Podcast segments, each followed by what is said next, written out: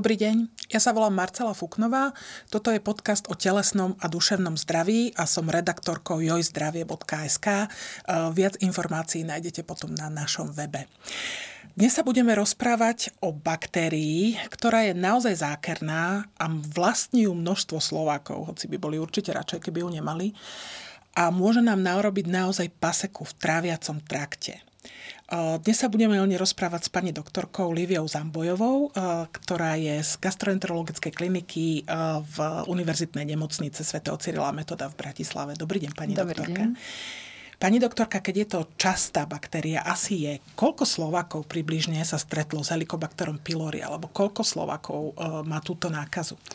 No, Touto nákazou trpí približne 35 až 40% ľudí na Slovensku, ale teda u väčšiny ľudí je asymptomatická, čiže nemusíte vôbec vedieť, že ste uh-huh. touto baktériou nakazení. To znamená, že ako ľudia vôbec netušia, že túto Nie. baktériu majú a že ju teda niekomu môžu odozdať? Presne tak. A aké to je, keď e, človek e, tie príznaky má? Lebo sú aj ľudia, ktorí nie sú natoľko šťastní, že by o tom Áno. netušili. Tie príznaky sa samozrejme lišia od pacienta k pacientovi, ale teda medzi najčastejšie Najčastejšie patria nafukovanie, také pocity bolesti na žalúdku, hlavne nalačno, e, prehnané alebo nadmerné také odgrgávanie, e, niekedy aj krče v bruchu, môže byť aj zvýšená únava a potom z tých vážnejších môžu byť teda, ako som už spomínala, také silnejšie bolesti na žalúdku, chudnutie, rozvoj chudokrvnosti, niekedy aj krvácanie do tráviaceho traktu pri takých ťažkých formách. Uh-huh. Ten rozvoj chudokrvnosti je preto, lebo sa ľuďom nevstrebávajú živiny kvôli tomu helikobakteru? Áno, v podstate podstate mm, kvôli tomu chronickému zápalu sliznice, ktorý táto baktéria mm, Helicobacter pylori môže spôsobovať, tak tam dochádza k malabsorpcii napríklad železa alebo vitamínu B12, čo môže viesť k rozvoju chudokrvnosti. Uh-huh. Keď sme hovorili, že teda takmer 40% Slovákov, čo je dosť. V, ako je to v iných krajinách? Ako sme na, to v porovnaní, na tom v porovnaní s inými krajinami? Lebo my teda, čo sa týka gastroenterológie gastroenterológie a teda traviaceho traktu, máme samé výborné výsledky v porovnaní s ostatnými krajinami. Ono sa to líši od krajiny ku krajine. Uh-huh. Napríklad vo Švajčiarsku je ten výskyt nižší, okolo uh-huh. 25%, ale čo sa týka rozvojových krajín, tak tam je to až okolo 80%. Tam je veľmi veľmi dôležitý aj prístup k čistej vode, či majú tí ľudia a celkovo taká hygiena. Ako sa dá vlastne helikobakter pylori preniesť? No Helicobacter pylori uh, sa prenáša najmä tzv. fekálno-orálnou cestou, čiže tak ľudovo povedané špinavými rukami. Takže neumiete si dostatočne ruky po toalete alebo chytáte niečo špinavé, napríklad uh, Helicobacter sa vyskytuje aj v pôde a mhm. zanesiete si tú infekciu rukami do úst. Alebo potom existuje prenos aj tzv. orálno-orálny, napríklad skrz boskávanie, alebo keď sa napijete po niekom z pohára alebo z flaše, alebo používate rovnaký zle očistený príbor po Čiže... tej druhej osobe, ktorá môže byť kľudne asymptomatická a nemusí Verejné vedieť. jedálne napríklad. Áno, mhm. napríklad. Čiže tam táto hrozba je. A podľa toho, čo ste povedali, sa to dá celkom jednoducho možno chytiť niekde aj na dovolenke v nejakých menej rozvinutých krajinách. Presne Čiže tak. si treba dávať na to pozor. Je to ako pri iných infekciách, že prevencia je umývanie rúk. Áno. Môže to. Môže to samozrejme mm, pomôcť jednoznačne, tá hygiena a prevenciou môžeme docieliť, že sa nenakazíme, ale ako som už spomínala, tak ani nemusíte vedieť, kedy vlastne príde k tej nákaze, lebo veľa ľudí je asymptomatických a môžete sa kľudne aj v rodine u vás doma po niekom napiť, kto je nosič tohoto helikobaktera a nakazíte sa. Majú to napríklad aj deti?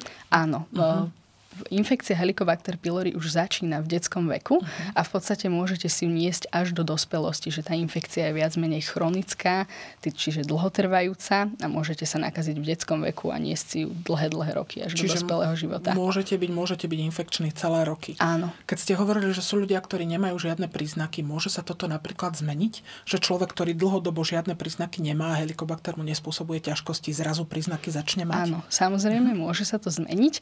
Ono to veľmi záleží na imunitnom systéme daného človeka, teda daného pacienta, takisto hrá úlohu celkovo zdravie, celkové zdravie tráviaceho traktu a ide o nejakú takú imunitnú záťaž, že napríklad môžete byť infikovaní dlhé roky, nemať žiadne príznaky a zrazu príde nejaká ťažká infekcia alebo nejaká ťažká iná choroba. Čiže nejaké ktorou, oslabenie imunity? Áno, oslabenie mm-hmm. imunity a váš organizmus sa s tým musí veľmi ťažko vysporiadať a tým pádom nie je schopný tak veľmi laicky povedané potláčať toho helikobakteria helicobaktera a prejaví sa aj Čiže tá baktéria sa namnoží v tom tráviacom trakte. Vyskytuje sa helikobakter okrem tráviaceho traktu aj niekde inde v tele? Viete čo, on je viazaný na tráviaci uh-huh. trakt. On vlastne prežíva v našom žalúdku. To je inak zaujímavé, lebo tam je, tam je kyselina a teda Presne akože tak, ako helikobakter. Nie je to veľmi priateľské prostredie. Presne tak. Ono uh, si treba uvedomiť, že tá žalúdočná kyselina je skutočne veľmi nehostinné prostredie. Je veľmi kyslá a pôsobí ako taká kvázi bariéra medzi vonkajším svetom a našim vnútorným organizmom, pretože my s požitím potravy uh, zjeme veľmi veľa rôznych baktérií, ktoré sa nachádzajú aj v tej tej potrave aj v našej ústnej dutine, ale žiadna z nich neprežije v tej žalúdočnej kyseline okrem helikobaktera, lebo on si počas teda vývoja vyvinul taký veľmi e, špeciálny, šikovný mechanizmus, ako tú žalúdočnú kyselinu okolo seba neutralizovať a tým pádom tam vie prežívať dlhé roky tým pádom mu tá kyselina na rozdiel od teda tých ostatných neublíži. Keď e, prichádzajú teda ľudia ku vám, predpokladám na oddelenie prídu s tým, že majú tieto ťažkosti, Áno. ktoré ste vymenovali, e, akým spôsobom sa dá helikobakter zistiť? Ako vy zistíte, že ten človek má infekciu? No, tých e, metód je viacero, od tých menej invazívnych až k tým invazívnejším. Medzi také veľmi časté a veľmi používané metódy patrí napríklad dýchový test, tým vieme veľmi spolahlivo dokázať prítomnosť helikobaktera, alebo test antigénu helikobakter pylori zo stolice. Čiže pacient nám donesie vzorku stolice, tu pošleme do laboratória a dokáže sa tam prítomnosť v podstate protilátok proti tomu helikobakterovi. Potom tie invazívnejšie sú gastrofibroskopia napríklad, že zoberieme odber vzorky zo žalúdka a pošleme ju buď na histologické vyšetrenie alebo spravíme tzv. rýchly ureázový test, ktorý nám tiež vie rýchlo preukázať prítomnosť. Keď sa tak pozeráte cez tú hadičku tomu uh-huh. pacientovi do žalúdka, vy viete aj pohľadom odhadnúť, že tento človek má asi helikobaktera? Dá sa to uh-huh. niekedy. Ono to záleží od stupňa toho zápalu. Napríklad asymptomatickí pacienti, ktorí nemajú žiadne ťažkosti a podstupujú to gastrofibroskopické vyšetrenie kvôli nejakým iným problémom, tak tá sliznica vyzerá tak pomerne rovnako a len histologicky, čo je teda vyšetrenie tkaniva, vieme zistiť, že tam je nejaký stupeň chronického zápalu, ktorý je spôsobený tým helikobakterom. Ale u ľudí už s ťažšou infekciou je naozaj tá sliznica taká viditeľne zapálená, presiaknutá, červená. Dokonca u niektorých pacientov, čo je vlastne riziko, sa rozvíjajú tzv. peptické vredy, čiže majú mm-hmm. v žalúdku alebo na začiatku 12 vredy vredy. To znamená, ano. že o vredoch sa kedysi hovorilo, že ty si vystresovaný, vlastne stresuješ sa príliš veľa a preto máš vredy na žalúdku. Že stres spôsobuje vredy. Ale myslím, že asi je ten pôvod sa trošku iný však. sa je trošku iný. Samozrejme, existujú aj stresové vredy, čo je ďalšia uh-huh. veľká kapitola, ale nejedná sa o tzv. psychický stres, ktorý máme, ale o fyzický stres uh-huh. pri nejakej ťažkej operácii napríklad. Vtedy môžu vznikať vredy. Ale teda helikobakter pylori priamo súvisí s výskytom týchto tzv. peptických vredov a je jedným z najčastejších pôvodcov žalúdočných a 12 vredov. Že skutočne áno. ako nie stres, ale, ale helikobakter. Ale helikobakter, áno. Presne. Keď, eh, keď sa teda taký, eh, takáto infekcia zistí a ten človek je symptomatický, má problémy, áno. je tam nejaký zápal, eh, v, ako sa postupuje ďalej? Takého človeka asi bez liečby nenechávate. Presne tak. Nastaví sa tzv. eradikačná liečba, ktorá spočíva v dvojkombinácii antibiotík a v lieku, ktorý sa volá inhibitor protonovej pumpy, ktorý vlastne spôsobuje, že obmedzuje tvorbu tej žalúdočnej kyseliny. A ešte dávame pacientom aj probiotikum, takú dá sa povedať, že kamarátskú kvasinku, ktorá sa volá Saccharomyces boulardii, ktorá pomáha vlastne v liečbe tohoto helikobaktera. Tak to je zložité si aj zapamätať, ale každopádne v, ja viem, že teda ako zo skúsenosti v našej rodine, že naozaj dostal manžel hrbku liekov, ktoré Áno. teda akože v, musel užívať, ale skutočne to pomohlo. Poďme si ale teraz povedať o menej optimistickom prípade, čo mm. sa mhm. stane, keď človek s tými ťažkosťami nepríde. No, to je už taká samostatná kapitola, uh-huh. no, lebo ten pacient si môže vypestovať veľmi mm, závažný zdravotný problém, teda od tých vredov, ktoré môžu byť len také kvázi povrchové, že pacient pociťuje len bolesti, až po také závažné vredy, ktoré môžu naozaj že krvácať a spôsobiť mu život ohrozujúce krvácanie do tráviaceho traktu. Alebo dlhodobo neliečená takáto symptomatická infekcia Helicobacter pylori môže viesť až k rakovine žalúdka. Že vzniká tam tzv. karcinom žalúdka, ktorý potom teda je Čiže už trošku náročnejší. To liečiť. znamená, že je dokázaný v podstate podiel Áno. Helicobacter pylori na vzniku karcinomu žalúdka. Tak. Čo je teda naozaj ako o, vážna vec a, a treba, o, treba ju riešiť. O, v mnohí ľudia skúšajú kaďaké iné prostriedky. Ja. Že povedia si, že um, nebudem ja už brať antibiotika znova, lebo mm-hmm. to sa ešte možno potom opýtam, či sa tá infekcia môže vrátiť. Mm-hmm. Ale dám si nejaký výživový doplnok, v, sú rôzne, teda ako sú známe, ktoré sa používajú a, a, a zaberie mi to. Je to tak? Nie je to tak. Mm. Ako ja vôbec nie som proti týmto um, prírodným liečbám, pretože um, príroda má veľký vplyv teda na naše zdravie, ale stále by som to klasifikovala len ako liečbu podpornú, pretože ako som už spomínala, tá baktéria tým, že dokáže prežiť v takom extrémne nehostinnom prostredí, ako je naša žaldočná kyselina, tak určite um, ju nevieme zničiť nejakou rastlinnou liečbou. Je to baktéria, ktorú treba zničiť antimikrobiálnou terapiou čiže antibiotikami.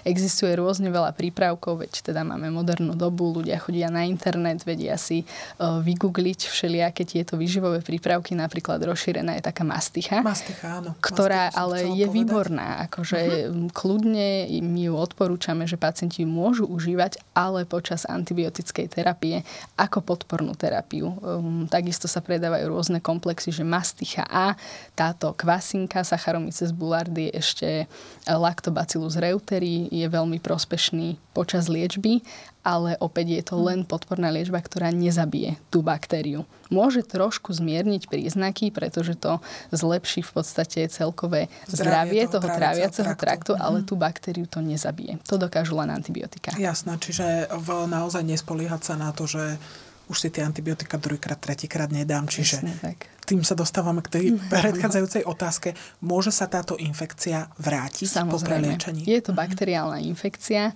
čiže keď sa preliečím a opäť sa stretnem s niekým, kto je infikovaný, tak sa môžem znova nakaziť. Mhm. Takže a tu sa možno dostávame k tomu, ako brať tie antibiotika na toho helikobaktera, lebo môže pri tejto infekcii vzniknúť rezistencia na antibiotika? Samozrejme. Hm. Keďže je helikobakter baktéria veľmi vynaliezavá, tak si tvorí aj rezistenciu na antibiotika. Tam sa to potom rieši tak, že dá sa pacientovi štandardná antibiotická liečba, ktorú im dávame. Ak nezaberie, siahneme po iných antibiotikách, ktoré sú tiež odporúčané ako povedzme mm, voľba druhá ale ak o, pacient teda stále má helikobaktera, vieme ho dokázať a stále sa nevyliečil po teda dvoch takýchto mm, ťažkých liečbách Ťažký antibiotikami, liečba. tak potom pristupujeme k tej gastrofibroskopii a vieme odobrať teda tú vzorku tkaniva na histológiu a pošleme ju teda nie na histológiu, ale pošleme ju na kultivačné vyšetrenie, uh-huh. kde nám v laboratóriu vedia presne vykultivovať, že na ktoré antibiotikum je tá daná baktéria citlivá a potom nasadíme liečbu cieľene. Čiže vám farmakológovia vlastne áno, pomôžu, áno, tak to pomôžu nám zistiť, že, eh, že teda aká, aká tá vzorka, teda na, na, aké, na aké lieky je tá vzorka citlivá. Eh, keď eh, sa nakazí teda človek, alebo je v tej akutnej fáze tej infekcie, berie tú liečbu, nakoľko ohrození sú jeho blízky. Mal by si on vtedy dávať naozaj pozor, že mať vlastný príbor, e, neboskávať sa s manželkou, proste neobímať detičky, neboskávať deti. Ako je to? No ono je to také zaujímavé, lebo on mohol byť pozitívny kľudne, ten pacient už niekoľko rokov, mm-hmm. teda pred rozvojom tých akutných ťažkostí a tá jeho rodina sa mohla už dávno infikovať. Mm-hmm. Ako sú všelijaké také režimové opatrenia, presne ako ste hovorili, že e, vlastný príbor, zvýšená hygiena, my vždy pacientom po eradikačnej liečbe odporúčame odporúčame, aby si dokonca vymenili aj zubnú kevku, aby mm. sami seba znovu nenainfikovali tým helikobakterom.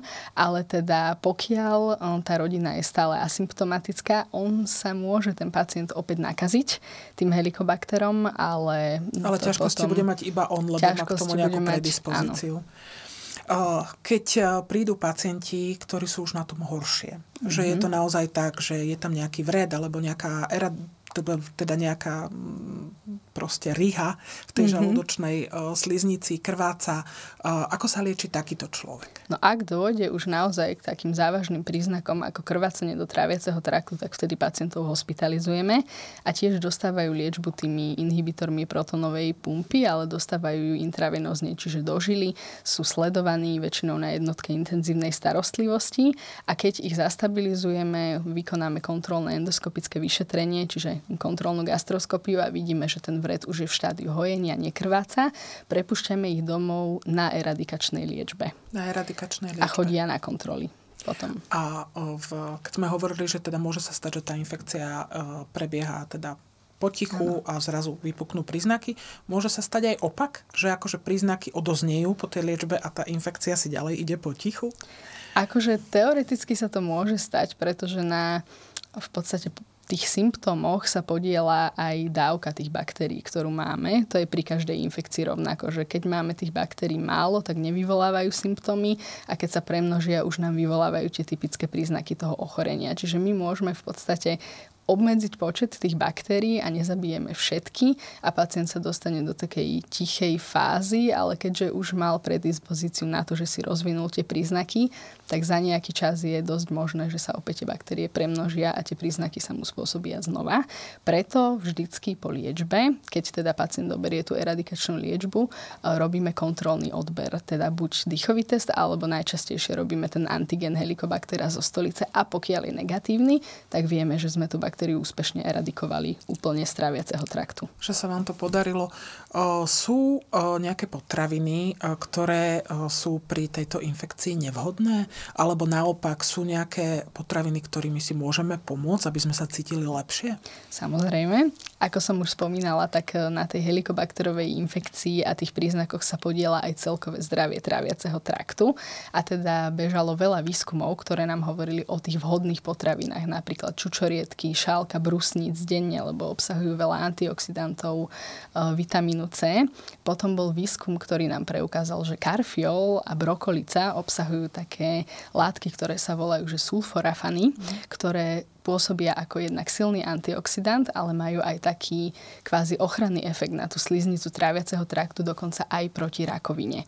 Takisto musíme dbať na veľký príjem vlákniny, ktorá je základ takého črevného zdravia, ale tej zdravej vlákniny, čiže z celozrných výrobkov, e, z rastlinných výrobkov. Takisto sú veľmi dôležité zdravé bielkoviny, napríklad z rýb, z chudej hydiny, čiže my si vieme veľmi pomôcť hlavne zmierniť príznaky toho zápalu správne správnou takou ľahkou stravou. Takisto pomáha aj jesť e, častejšie v menších porciách, aby sme ten tráviaci trakt tak nezaťažovali.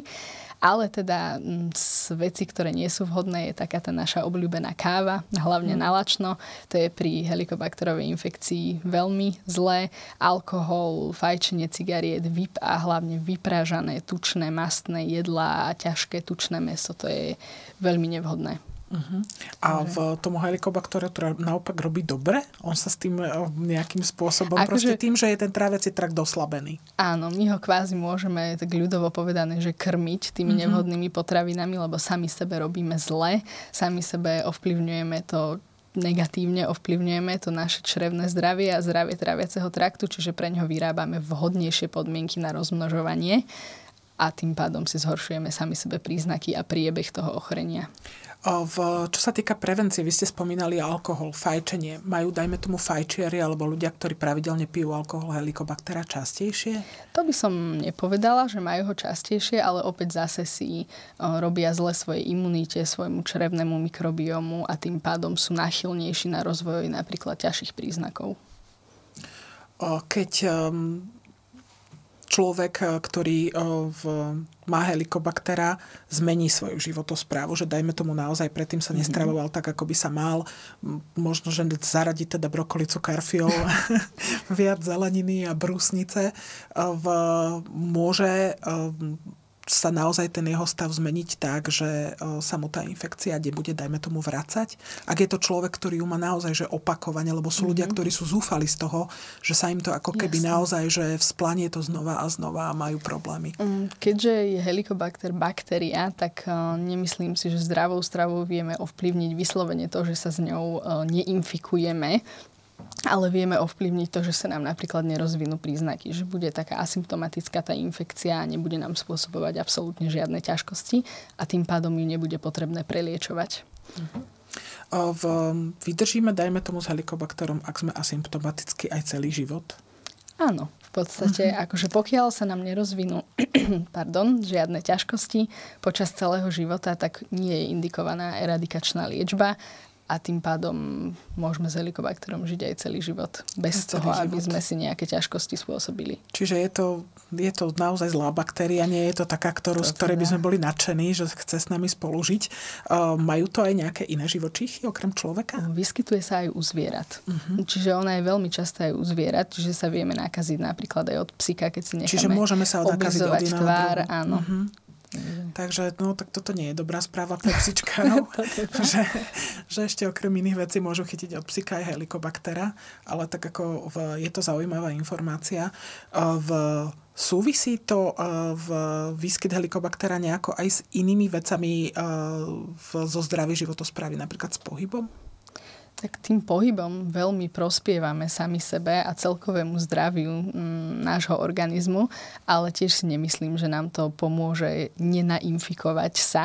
Skoro to presne pomôže tej našej imunite, že budeme tak zdraví a silní a mať tak skvelú tú imunitu a to celkové zdravie aj črevné, že v podstate nám to nespôsobí žiadne ťažkosti, že ten helikobakter tam bude v podstate driemať v tom našom žalúdku a nespôsobovať nám Čiže keď budeme aj možno aj tú črevnú mikroflóru dobrú, Áno, tak. Tak, e, tak, to bude, e, tak to bude fajn. Ja vám veľmi pekne ďakujem, pretože boli to zaujímavé informácie. Helikobakter trápi veľa ľudí a v, naozaj v, pri tej dobrej životospráve a pri tej liečbe by sa to malo zvládnuť. Vy to viete zvládnuť. Takže uh, je to jedna z tých vecí, s ktorou, ako ste povedali, aj keď sme nakazení, tak akože môžeme dlhodobo fungovať a nemusí spôsobiť vážnejšie problémy, ak sa budeme teda k tomu pristupovať rozumne, ak sa budeme liečiť, keď bude treba. Tak. Veľmi pekne vám ďakujem za návštevu, pani doktorka.